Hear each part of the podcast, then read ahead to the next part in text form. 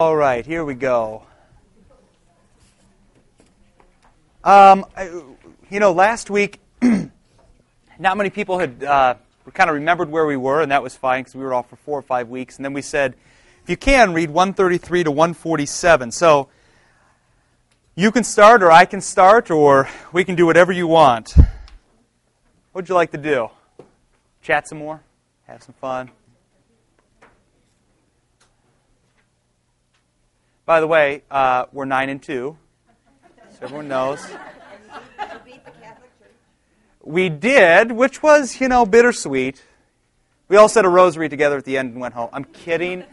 That's going to go on the recording. I like this whole part in here about moralism, how it's sort of just that.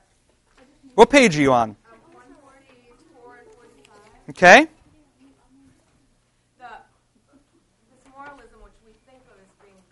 Mm-hmm. And yet, how it says that, in fact, it's a disaster of the betrayal of Jesus.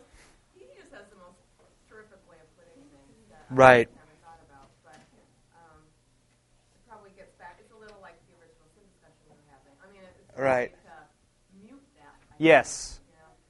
Well, I underlined page 145 there. Second full paragraph, because all this is true enough is a paragraph. But the moment this becomes our basic orientation for dealing with what is wrong in the world, we have turned our backs on the cross of Christ, on Jesus as the Savior.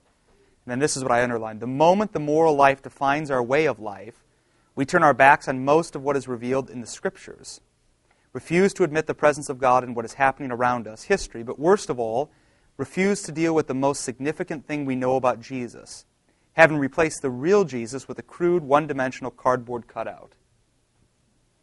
You see what he said there? By no means does he say the moral life is bad, but what he said is when the moral life has the first word, then it becomes moralism. This is the great tragedy of Lutheranism in the 18th century. We fell into what's called pietism. Piety is not bad, but to be a pietist or to fall into pietism, that's when it becomes bad. So here it's not bad to be moral, but to fall into moralism is bad. That's when morals get the first word. We said this last night with, we had a little meeting here with the designer and stuff, and it's very important. I've begun to notice over everything we do, from walking in the morning and turning the coffee pot on, which I always find a bit strange, that I'm the one that turns the coffee pot on some mornings, and then this is what really irks me. Tammy did a great job of buying new coffee, so there's Starbucks down there. I shouldn't have told you that, because now you're all going to fill up here. But there's Starbucks down there, and every morning, someone turns it on, I turn it on, Augie turns it on, whatever, and the pot is empty when I go back to fill it up, and no one's refilled it. Welcome. Well, no. My thought is, okay, now I filled it in the morning, I got one cup, and someone has left it dry, so I have to fill it again. Just know what you're paying me for, filling coffee. Yes.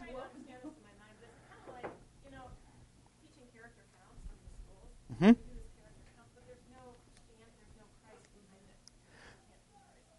Yeah. Mm-hmm. Yeah, there is something. There's something inherently good about teaching morals. It's very important, but it is detached when you don't have the person of Christ. And I think it's very important to say the person of Christ.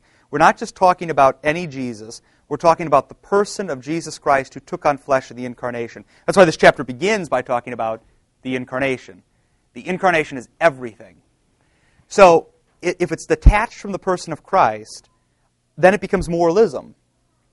And that doesn't mean that all kids that go to public schools are moralists. That's not what that means, because there are many kids in our school who would do well to be moralists. You know what I mean? That'd be a good first step.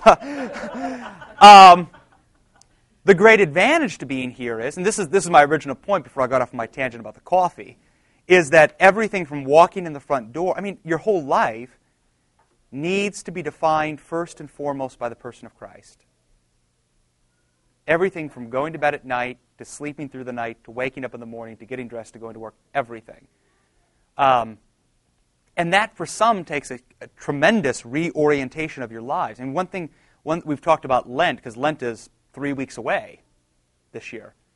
what we're going to do for midweeks. I think the pastors are going to take back the midweek Lenten evening services and preach those, just because it's fun to preach and gives us more shots and whatever. So we've talked about themes and stuff, and I think where we're going to go is this whole idea of being reoriented towards the light, which is really another way of saying being reoriented towards Christ, allowing Christ, or in this case, light, to have the first word. And when you let Christ have the first word, you can't go wrong. But, you know, for Lutherans, and those of you who are there on Tuesday nights, you know, you've heard this now for a couple weeks, for Lutherans, often it's not moralism that gets the first word, it's the Scriptures that get the first word. And even that's not right. Then you're just a fundamentalist. But you have to let Christ speak first and then say, what does he have to say? Where does he live? What does he give? How does he transform my life? And if you receive all that passively as gift and then rejoice in this new life, then you can't fall into moralism. Yeah?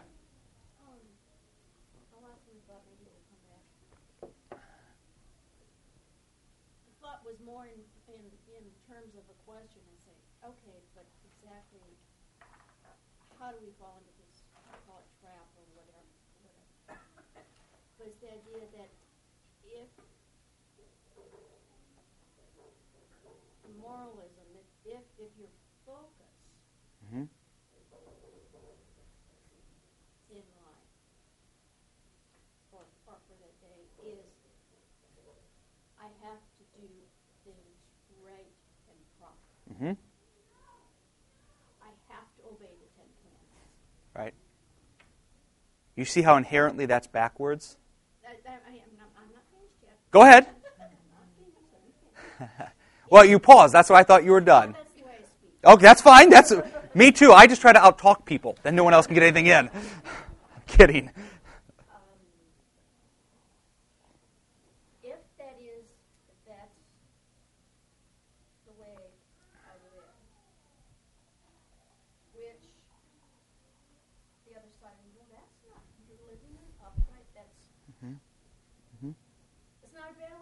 Mm-mm. That's a good way to live. Less murder, but you know, all this stuff. But that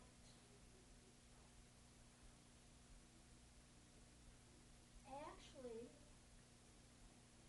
denies or removes Christ from the cross and goes back almost to the rich man that says, well, I've already done all this stuff. Mm-hmm.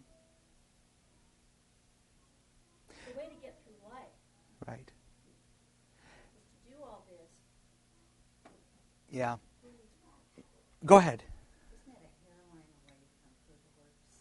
Yeah. And doing it for its own sake rather than in response to Jesus or acknowledging that would be the reason we do something. Right. And so it's an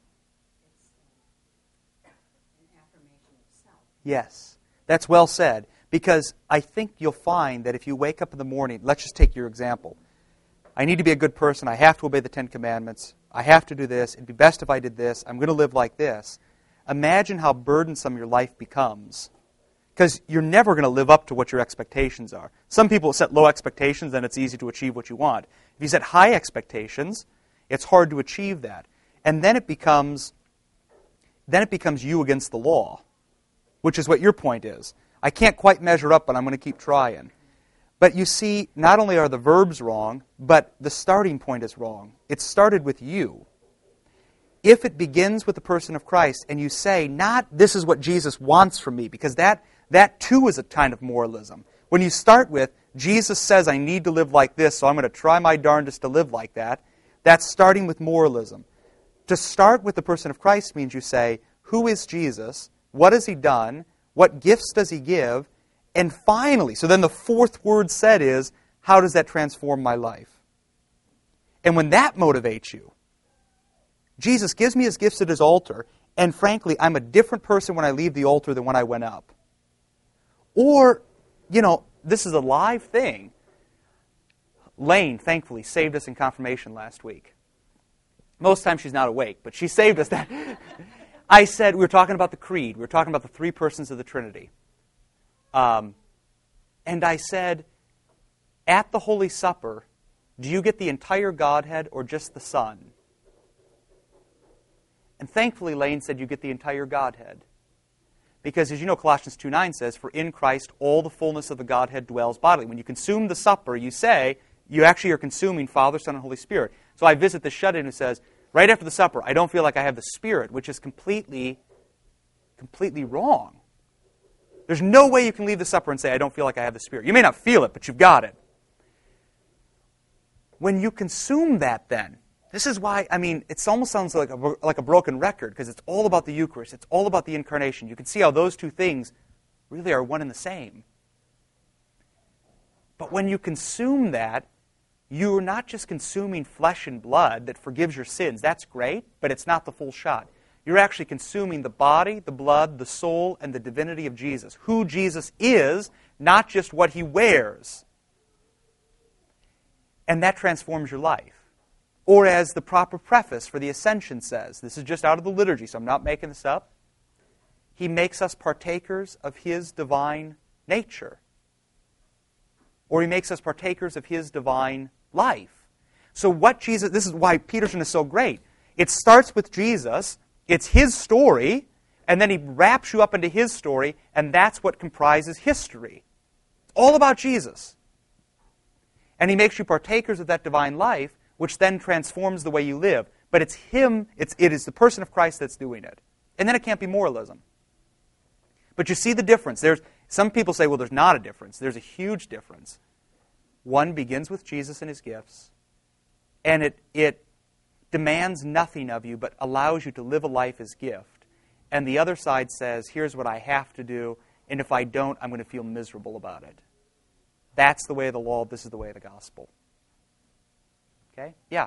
I think of the Ten Commandments, just reading this, I know C.S. Lewis makes the same comments about how we apparently know right and wrong somehow, and it says here right and wrong are embedded in creation, which is fascinating to me that even atheists, great moral people, they somehow know there's right and wrong. I don't know where they think that comes from, but I think of the Ten Commandments as almost just affirming what we already know to be true, or that's Eden. I mean, it's like that's right and wrong embedded in creation. It's just expressed in, God expresses it in the commandments. Rather than, I don't know. Well, and the important thing is there, the most important thing, and I was a little surprised he didn't go to the Ten Commandments. He did mention them, I think, offhandedly, but I don't think he specifically referenced them as kind of the shape of the Christian life. But, you know, they're called the Ten Words, which you've all heard. But what you maybe haven't heard, this is a plug for Tuesday Night Bible Study, unless you come to Tuesday Night Bible Study, at least for the next 2 weeks. What you have heard is that word bears the thing itself. So it's not just a bunch of words that the Lord's talking about. Do this, do this, do this. When he speaks the 10 words, it brings with it the person of Christ. Actually bears the person of Christ. And so when you read through the 10 words, it's like Jesus looking in a mirror. That's just who Jesus is. And that's yours because you are who Jesus is. This is Peterson. His story becomes your story. And not in kind of an evangelical like, oh, I made Jesus mine and isn't he great? You're one flesh. Pastor Bruzek's story is your story. Abby's story is my story. Well, it's the same with Jesus. His story is my story because we're one person. So what are you saying exactly? Like the commandments? That God helps you live those commandments? I mean, you're saying you're one and the same. Yes, that's well said. That's a good question.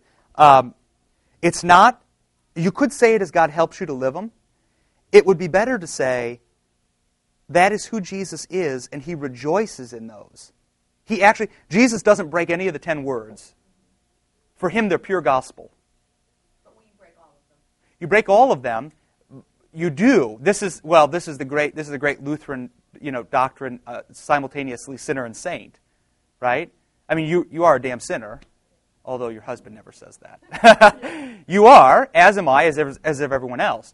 But when you're incorporated into the flesh of Jesus, you have to talk physically about this. This is tangible stuff. It's not the body of Christ that's out there someplace. You're physically in his flesh through baptism. You've been baptized into Christ. So what goes for him goes for you. If they're gospel for Jesus, they also are gospel for you as long as you joyfully run with Jesus. Now you can say, I'd rather walk someplace else. Well, we're just naturally going to do something. You are. And that's... covet whether we yep. want to or not. I mean, yeah. Yeah. And the question is, where does the Lord pull you back inside his flesh or forgive you in such a way that you can rejoice fully in his flesh? That's why people that don't come to the supper or don't have absolution, they're going to be running away from Jesus more than they're coming at Jesus. Because that's where Jesus pulls you back. That's where he says, hey, come on. You can't do that, or it's better if you just do it. Or it's better if you just run with me. So they're pure gospel for Jesus. And this is not a Lutheran thing. I'm telling you, if you go to if you were to walk into the seminary today and say the 10 words are gospel, they'd probably fail you. But that's what Jesus says. So we go with Jesus, not the seminary. Go ahead. So on that same note, though, if we're running away from the supper, are we then to assume that Jesus is not running after us? Nope, not at all. Not at all. Because what he does, this is like Pharaoh. Everyone thinks the Lord hardened his heart, because that's what it said. They think the Lord's kind of a mean guy, like, well, I'm going to get at you, Pharaoh. When in actuality, the Lord never, ever, ever gives up on anyone. In fact, the Lord never gave up on Pharaoh. I mean, he'll eventually let you have your way, but he's never going to give up on you.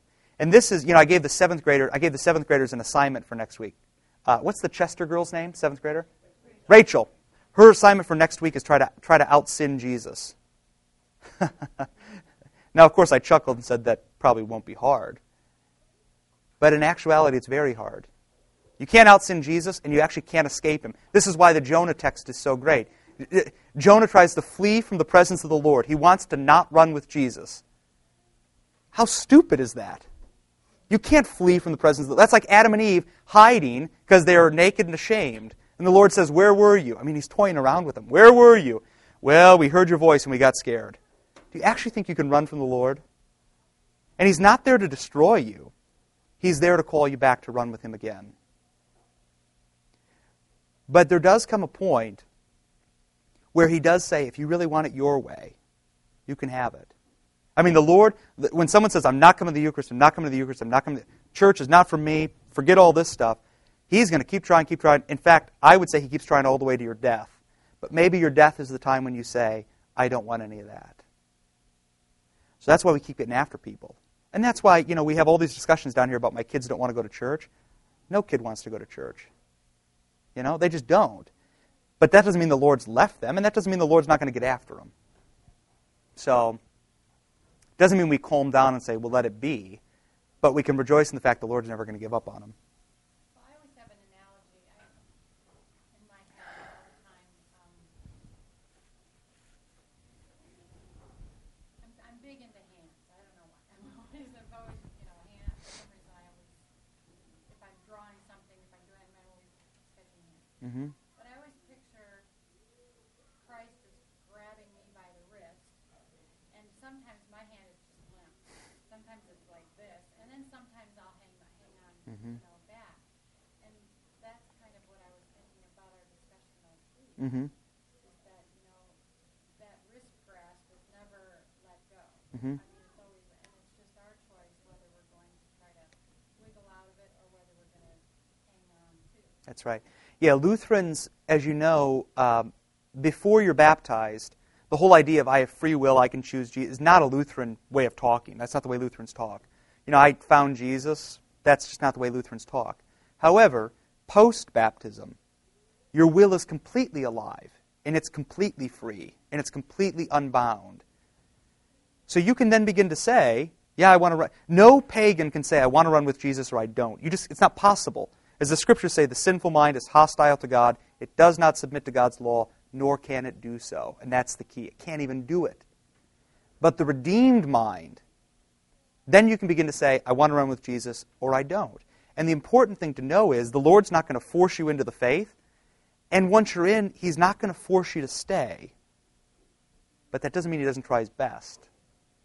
Force is the way of the law, but the Lord trying his best, that's in the way of the gospel. See how, I hope this comes across as, this is like basketball. I always say to the kids, basketball is so easy. It's really very simple. There's not much you have to know. You just have to do what you're told, go where you got to go, rejoice in what you do, and it all works out. Theology is the same way. This shouldn't be over your head like, oh my, the Lord, he's not confusing. You may not always get it, but he's actually very simple how he works.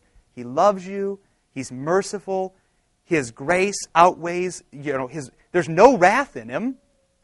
He wants you at the Eucharist, he wants you to run with him, and if you don't, he's going to keep trying, and he's not going to force you to do anything, but he desperately wants you back. Okay? Yeah. Mm-hmm. Mm-hmm. Right. Yeah. No, right. Don't got to do nothing. And yet, you're given to do everything. And there's a distinction. There's a distinction. What else? Is everyone tracking? Everyone okay? What else do you get from all this?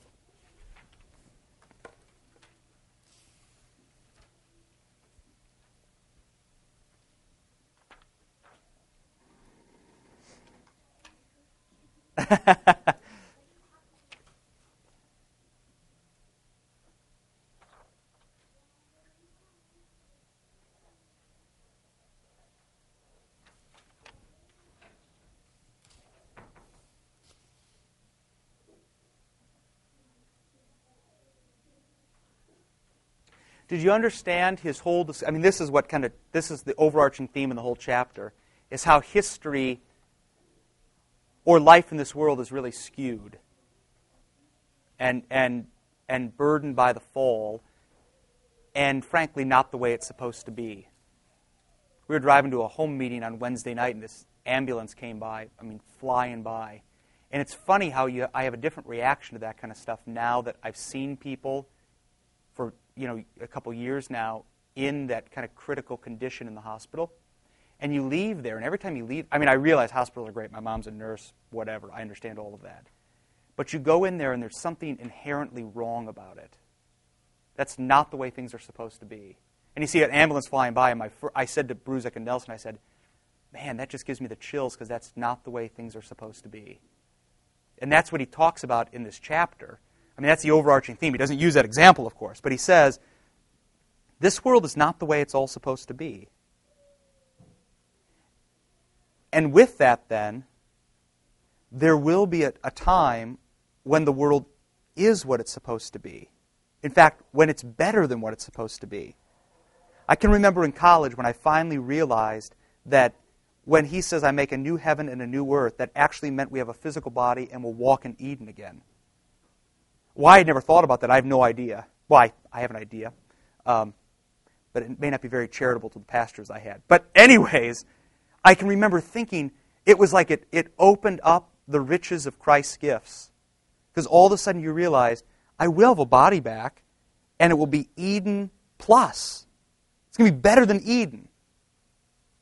It's going to be better than Eden. The closest thing you get now is the Eucharist, because that's Eden.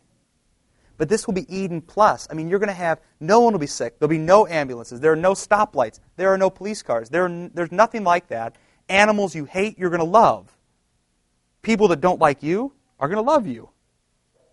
And you'll be able to walk around and talk with people and hang out and have fun. It's not this dreary view that we're all a bunch of spirits up in heaven who sit for hours a day and just sing hymns. That's not it. Not that there's anything wrong with that, but that's not it. It's going to be great. It's going to be, imagine... There was nothing better for me than the 10 p.m. Eucharist on Christmas Eve. My father-in-law just lost his mother the night before. There's no better place to be than the Eucharist. The lights were dim. It was, as the Catholics say, it was a high mass. It was awesome. The candles on the back wall were awesome. I know. It was phenomenal. It was otherworldly. And if you can, I can imagine, I can just remember how great that was to be up there and to say to him, the body of Christ, and know at that moment, you know, he was one with his mother. That's what heaven's like, just all the time. It's better. It's just so unfortunate that we have to spend our whole lives in the... I know. Not yet. Yes, right. It's a long time to be someplace where it's not the way things are supposed to be. Yeah. Well, it makes you wake up in the morning and sometimes think, you know, it wouldn't be so bad if it all ended today. You know, and that's not a bad way of thinking. When it gets bad is when people say, I just want to die, and all I want to do is die, and I just can't. I mean, you hear this from people, I just want to die. You're like, well, you know, the Lord probably still has some good use for you. But there are some days when you wake up and say, boy, the world to come would not be so bad. That whatever that was by Johnny Cash. Yeah. Was lovely. Yeah. Yeah. About like you were saying, like Earth's mother. Yeah. She's in the now. Right. You know, and we're in the not yet. Right. And somehow we'll have it. Yeah. But in the meantime, we have cardinals. You know what? We have cardinals. Here's the thought. I mean, I'm just talking about the beautiful creation. There's no real good reason for a cardinal to be such a bright red color, because it sticks out. Mm-hmm. All of its enemies can see it. But if you ever, I mean, you see them in the spring and the summer. Have you ever seen the male cardinal in the winter and everything's white? And yeah, right. You see this gorgeous bird for our pleasure. Yeah, right.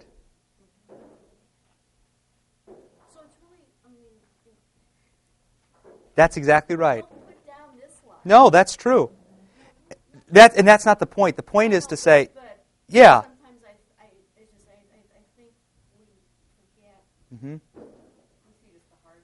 Yeah. This is getting kind of off the subject. It's all right. One of the comments that you make really bothers me personally. Yeah. If you haven't suffered, maybe you're not a Christian. I don't think I've suffered. I bet you have. That's right. But it's not suffering.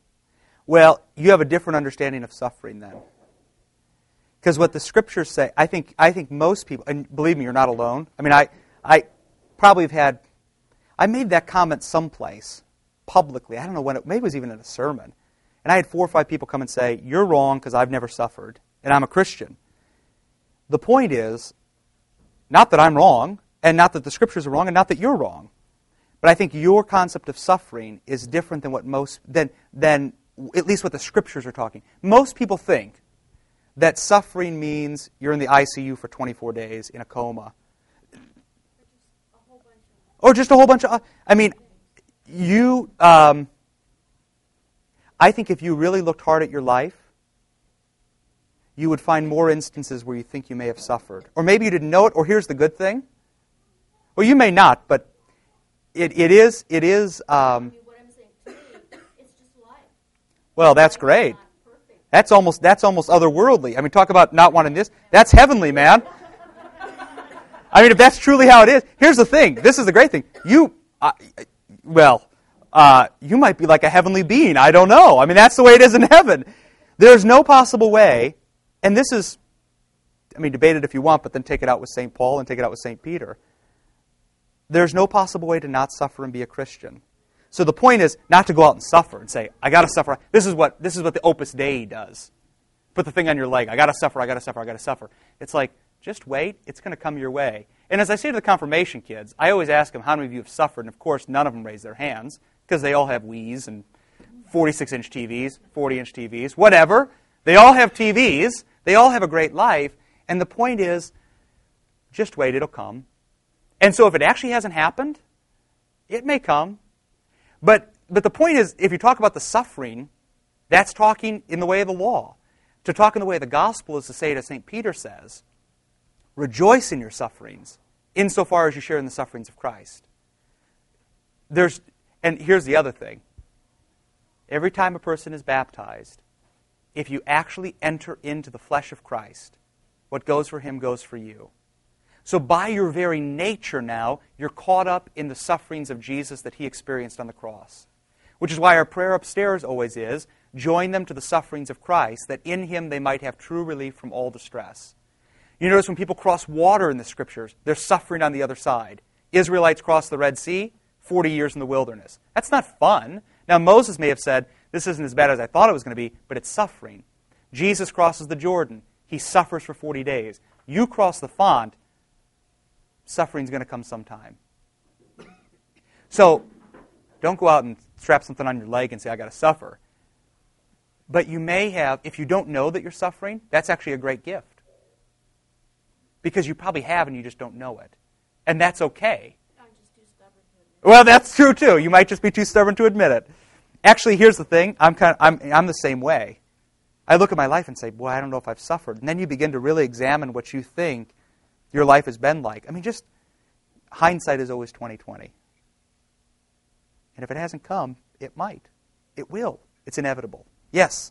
Well, it's funny that we're talking about this now because this week in my family has been so intense. Mm-hmm. Having my dad, with possible bypass.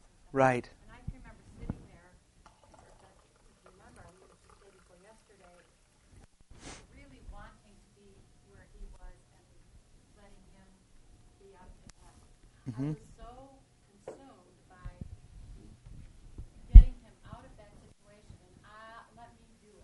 And I know we've all felt that way about our kids. You see your child go through something, mm-hmm. Like, I don't want him to do that. Let me be the one to get sick. Let me be the one to have the operation. Let them be okay. Mm-hmm. And it was so weird because at that point, I wasn't thinking Jesus at all. And mm-hmm. I'm thinking, should I be thinking Jesus? I was like, I guess, you start to think, is he even around? Is anything going on? Right. But I think just talking about this today, mm-hmm. That suffering and the prayer upstairs, that it does give you that feeling of, yeah, he is in the room, and, he's crying when I'm crying. Mm-hmm. Mm-hmm. And suffering along with our family. That's right. Mm-hmm. Because that very sense of suffering for your father is Christ. Whereas if it weren't, you'd say, oh my God, what's going on? That's right. I thought about that too. I thought, what do other families do? Right.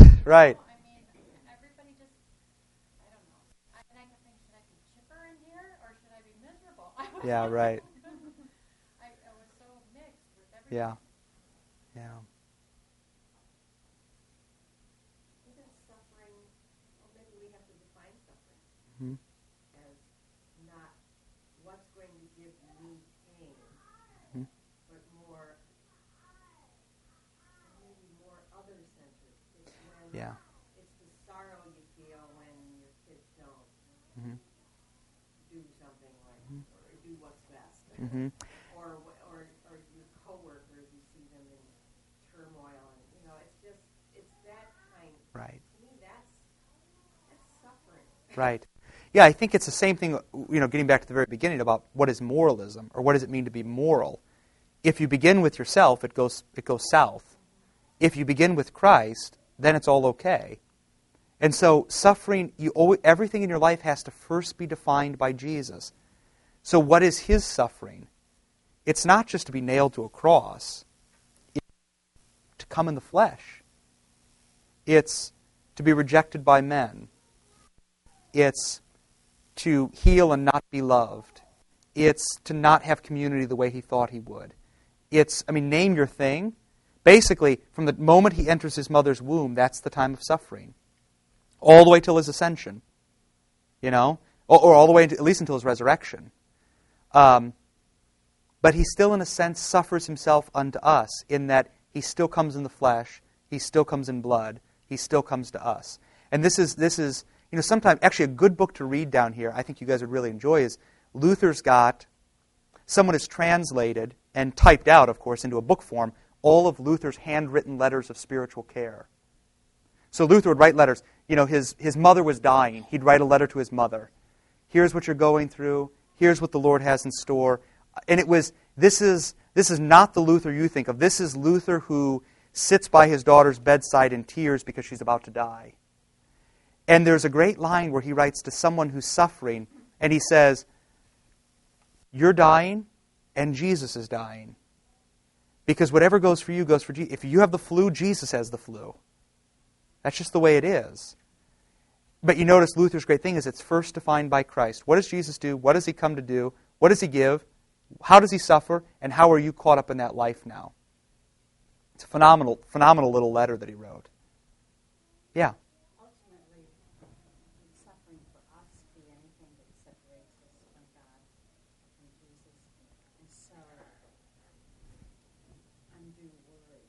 Mm-hmm.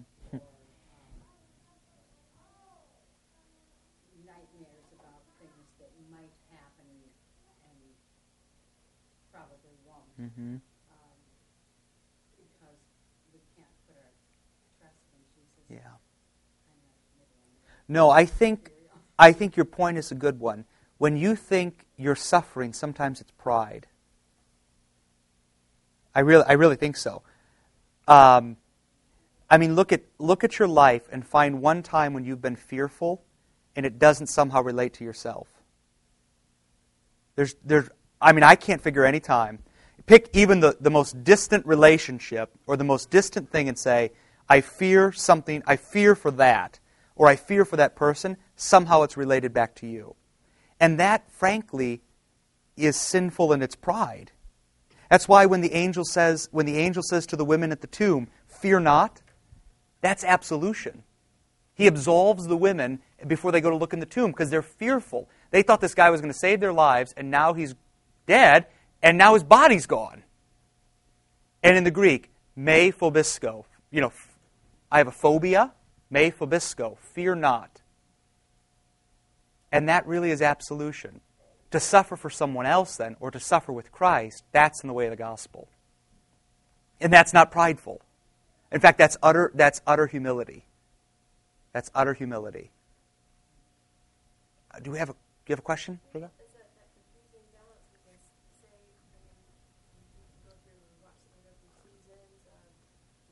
Mm-hmm.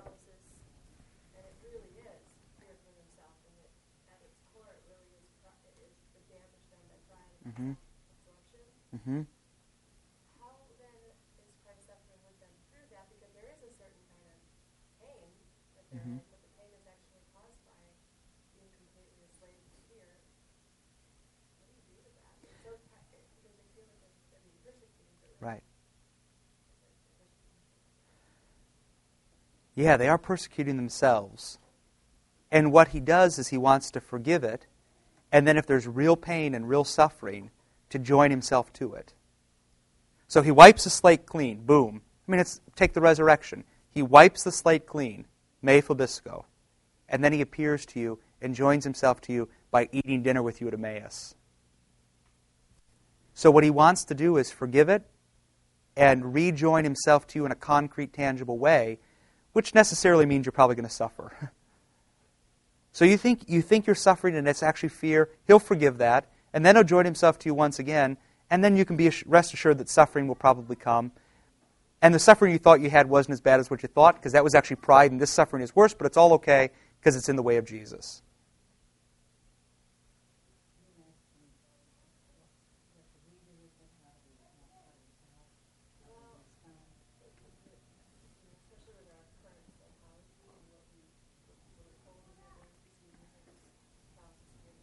Mm-hmm.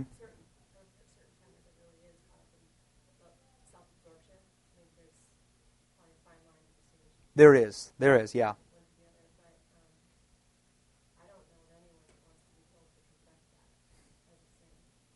Mm-hmm. Mm-hmm. Yeah. I think there is a distinction between, you can't say that going through, like, let's just take seasonal depression. Yeah, like seasonal depression. What's it, SAD? Is that what it is? Yeah. You can't say that that is, You can't just say, well, that's fear and that's pride and so that's sin. That's not what we... That's why there is a distinction. But I will tell you this. People who have all sorts of things like that. I mean, people who go through all sorts of things like that. Depression, pick whatever you want. When they make confession and absolution part of their daily life or part of their yearly life, that doesn't mean they come to confess, I've been depressed. But they just make confession part of their life. It actually helps in all those other things. I'm not lying to you. It's very true.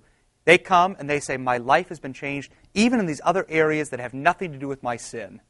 I mean, obviously they do because it's the fall and whatever. You're not going to be depressed in Eden. But it's transformed the way they view these other things. Is that sin? No. But you've got a lot of other sins that may somehow affect what you've got going on over here, which isn't sin, but it's affected by everything else. So, yeah, make sure you know I'm not saying to be depressed is sin. That's not it. To be fearful is sin.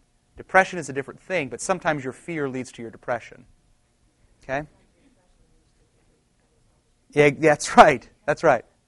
That's right. Beth? I just wanted to ask you if you remember the quote that, it's in that book of the letters, what Luther said at his daughter's deathbed, because I remember reading that. Yeah. And it was so good, but I can't remember. Well, I don't remember what Luther said right at her death, but I remember the letter was striking because Luther was angry at the Lord. Right, yeah, and he said, I know this is best. I know this is best. Yeah, he said things like that. I know this is best. I know I should rejoice. I know my little one is going to be with Jesus, but I'm angry. And that's the way Christians act. I mean, people can't figure this out, but you say, you're suffering, you're angry, take it out on Jesus. It's really okay. I mean, put all of that on the cross and let him deal with it, because he will. And that's Luther. It's not bad to be angry at the Lord, as long as you understand that the Lord has a means around it, and frankly, he gives life and he takes life away, and as the Scriptures say, blessed be the name of the Lord. But that's why his letters are so good, because he's a real person there. Oh, I'm sure it's in there. I've read it. It's in there, yeah. Yeah. What else on the text? Anything?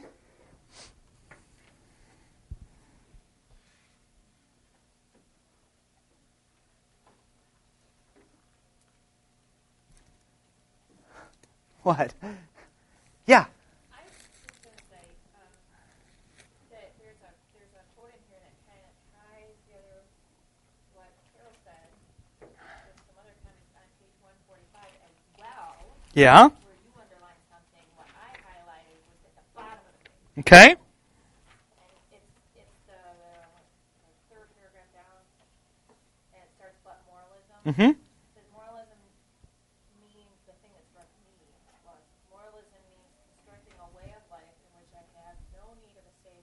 Mm-hmm. Moralism is dead, morality is alive. Moralism works off a base of human ability and arranges life in such a way that my good behavior will guarantee protection from punishment or disaster. And then the next paragraph down, it ties in what you said. Mm-hmm. Moralism works from the outside. It imposes right behavior on oneself or others. Read the next sentence. There is no freedom in it and no joy. That's right. That it's divine intervention, I think.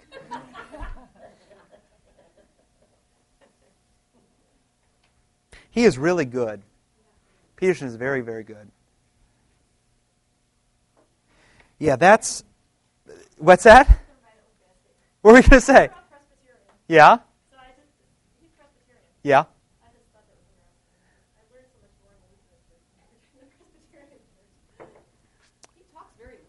He does. Yeah. I mean, this is... How many of you are Presbyterians? Raise your hand. Yeah. There's something else. Oh, yes, page 144 here. And he's ending the section. I want to get the exact title, but page 144. He's ending the kerygma Jesus death section. This is so great. Where he says, "This is the paragraph continued from page 143. In the letter, he's talking about Hebrews. And you remember Hebrews, there's so much to it. One, we don't quite know who the author of it is. Probably not St. Paul. Everyone, you know, your King James probably says, the letter of St. Paul to the Hebrews. There's a good chance it's not St. Paul. But the one thing we do know is it really is a sermon, as most of the epistles, all of the epistles are, but Hebrews is explicit almost. And what happens is they would read this, share the peace, and go to the Eucharist. That's just how it was. So, you know, what we do is what the church has been doing since the time of, you know, the apostles. But it says here, in the letter, Hebrews, all Christ's suffering and death is distilled into salvation prayer for all who suffer and die, which is to say, for all of us. And then he cites this prayer, which is brilliant. In the days of his flesh, Jesus offered up prayers and supplications with loud cries and tears to the one who was able to save him from death. And he was heard because of his reverent submission. He's obedient. Although he was a son, he learned obedience through what he suffered. And having been made perfect, he became the source of eternal salvation for all who obey him, having been designated by God a high priest according to the order of Melchizedek. There is 10 weeks of Bible study in that verse right there. But what it says is, Jesus knew what it meant to be a son because he was obedient in suffering, which is just a fancy way of saying, you know what it means to be a Christian because you're obedient in the Christian life. And he said, you know, it goes on to say, he became the source of eternal salvation for all who obey him. And the reason this is placed so well is because the very next verse, or the very next page, which you just read, shows that you can take that verse one of two ways. Either that obedience is burden or it's joy. For Jesus, even in suffering, it was great joy. But we don't tend to think that way. I think if you took a show of hands, which I won't do, you would think obedience is probably not primarily a gospel word. But for Jesus it is. And that, to be quite honest, could transform the church for the better for 100 years to come. Not just St. John, the church at large. If people began to see obedience as a gospel word, a word to rejoice in. The problem is, for 200 years since the time of pietism, really, we've seen obedience as a law word, which is burdensome, condemning, wrathful, whatever. The goal is to be part of the flesh of Christ and do what he does. Yes? On the next page. Yes, keep us going. On 146. Okay. It kind of talks about that because he talks about the Procrustes. Mm-hmm. So however you say that. How do you say that? Procrustes? Yeah, sure. Page after the story about how it's getting on the bed and whatever. On the second paragraph from the bottom, about middle way through, it says, if what fixes the world is simply getting everyone forced or conditioned into good behavior, we don't need salvation anymore. Mm-hmm. Which is kind of like... Right.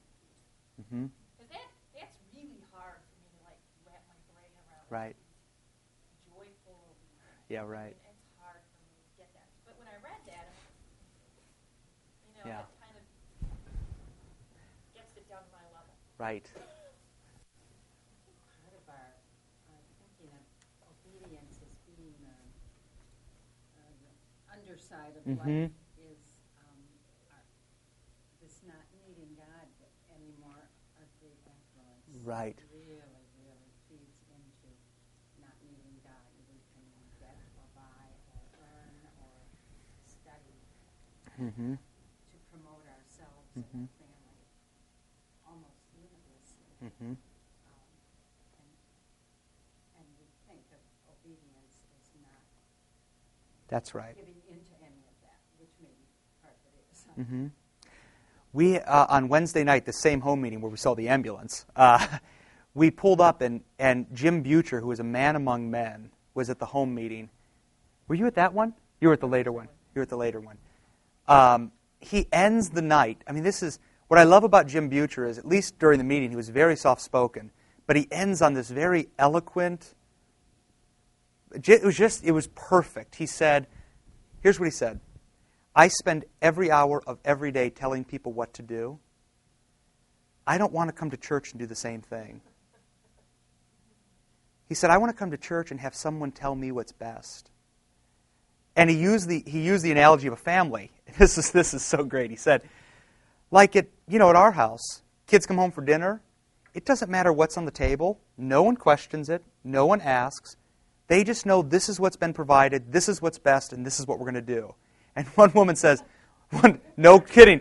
One woman says in the back, well, don't they talk back? And Jim looked at her like he'd never heard that, and Nancy said, no. That's just how it is. The father says we're going to do this, or the parents say we're going to do this, and the family rejoices in that, and no one questions it. And Jim then says, I spend every day of every hour telling people, here's what you're going to do. I want to come to church and have someone tell me, this is what you should do because this is what's best. That's a man who completely understands obedience. And as the scriptures say, I know what it is to be in authority and be under authority.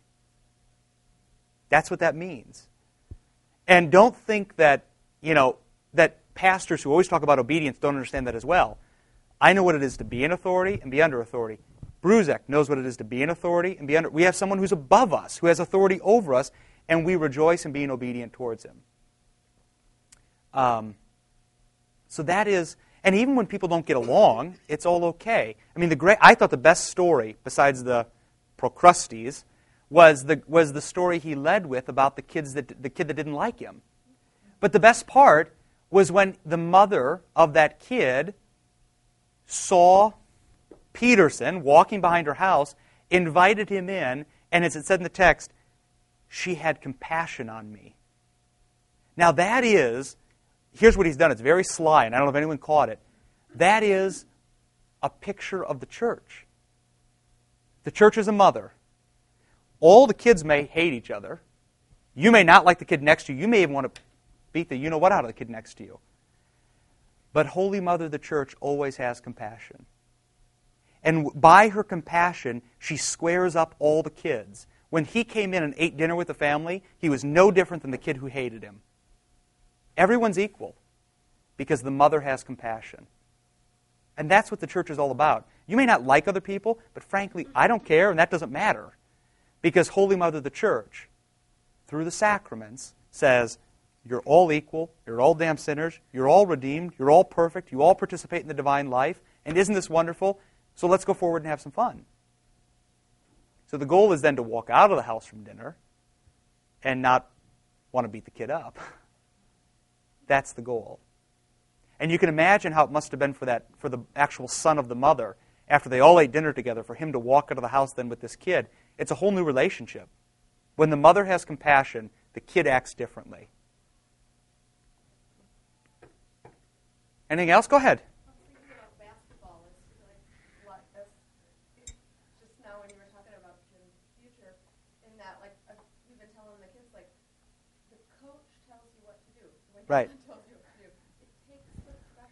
Right.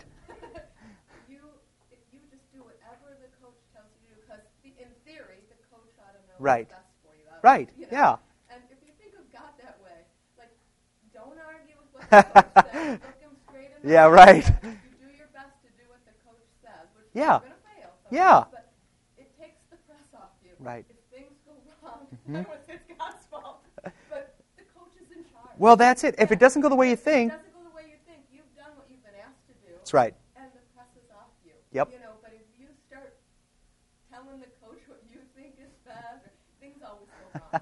It might go right for a second. That's right. Yeah, but I don't know. It ruins the order is wrong. Right. But we can't even get. Like, yeah. Well, we can't even get to that point. I mean, even take the church here. If everyone came to church every Sunday, came to Bible study every Sunday, everyone gave 10%, and then for some reason it didn't all work out. Well, then we'll take it out on the Lord. But we don't even give him the chance to fail. I mean, we don't even give him the chance to fail. It's like basketball. I draw up a play. They don't even give me the chance to fail because they don't run it. You know? But you're right. We can't even let our coaches tell us. Yes, right. Exactly. But it would take the press off of so many people. If you listen to your boss at work, even though you yes. get a better idea, like just listen to him. Yeah. And if it goes wrong, he'll take the blame. Yeah. Yes? I think that's the exact word. Because a few years ago, Vicar Peyton was here, totally changed the way I hear the word obedience because he said, think of it as listening. Yes. And I was like, oh, because, of course, my first inclination is, I don't want to obey. But I do want to listen. That's right.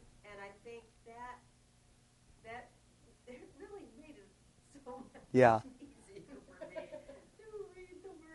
Yes. Because that's seems like we all desperately want someone to tell us what is the right thing. Right. And what is the way. And as soon as someone does say the right thing, as soon as the Lord says it, we say, no, well, no. Well, that's why we're so drawn to the 40, yeah, right. 40 days of purpose. Because you figure what's best. Exactly. Well, because it seems like someone's telling us what to do, but yeah. Yeah.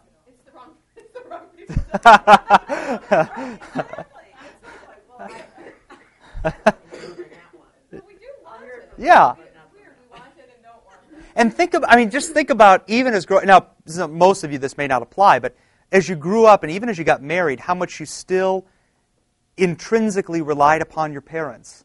I mean, just in how you act. I can remember we were married for probably 2 years and we were about to buy a car and I said, I should call my dad.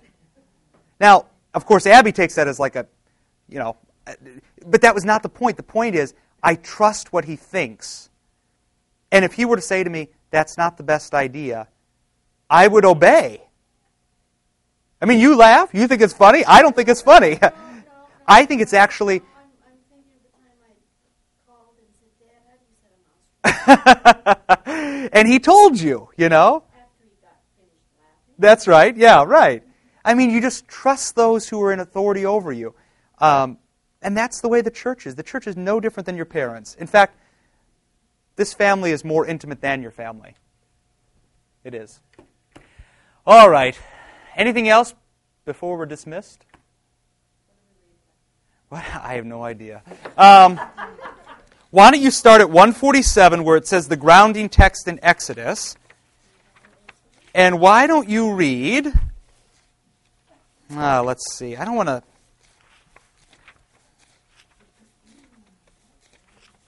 Hold on. There's quite a bit.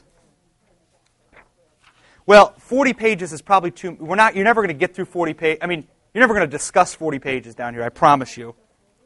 So why don't you read 147 through 160. So you'll end with... exorcism, you'll end with God. You'll do all the God part, the Exodus, the God part, and don't start the exorcism part. So 147 to 160. The Exorcist? It took place at Concordia Seminary. Really? You never heard that? Yeah. It took place in the little chapel, the Martin Luther Chapel at Concordia Seminary. The Lutherans couldn't get the demon out, so they called the Jesuit priests, and they came over, and they have a resident exorcist who was able to exorcise the demon. And he was like 26, and he woke up the next morning with completely gray hair. Sometimes I think it's going to happen to me. The Exorciser. Wasn't The Exorcist movie? Is that what you're saying? Yes. The movie The Exorcist is based upon this Lutheran kid who was possessed by a demon. Yeah, and they took him to the seminary, and the people there didn't know how to get the demon out, and so they called the Jesuit priest from St. Louis. And they have a resident exorcist, and he came over and was able to exorcise the demon. So that's real stuff. Don't think that stuff is not real. That is more real. It's palpable how real it is. Scary. Yeah.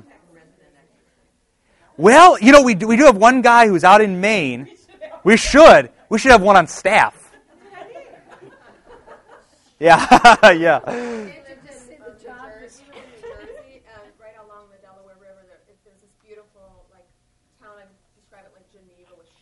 Yeah, right.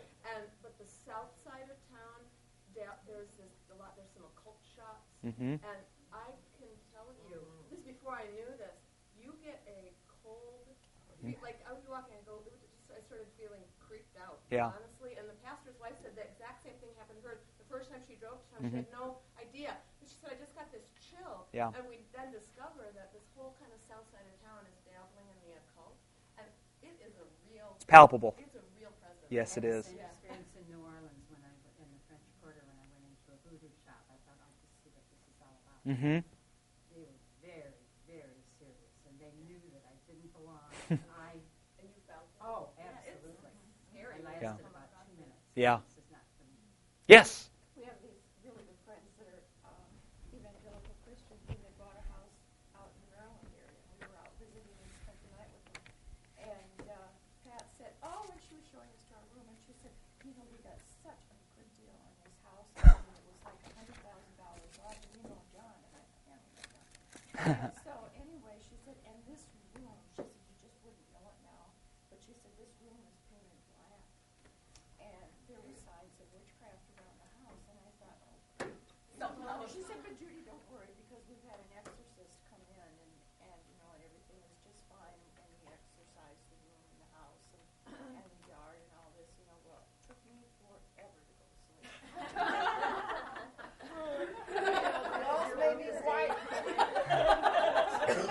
I'm not hearing any angels.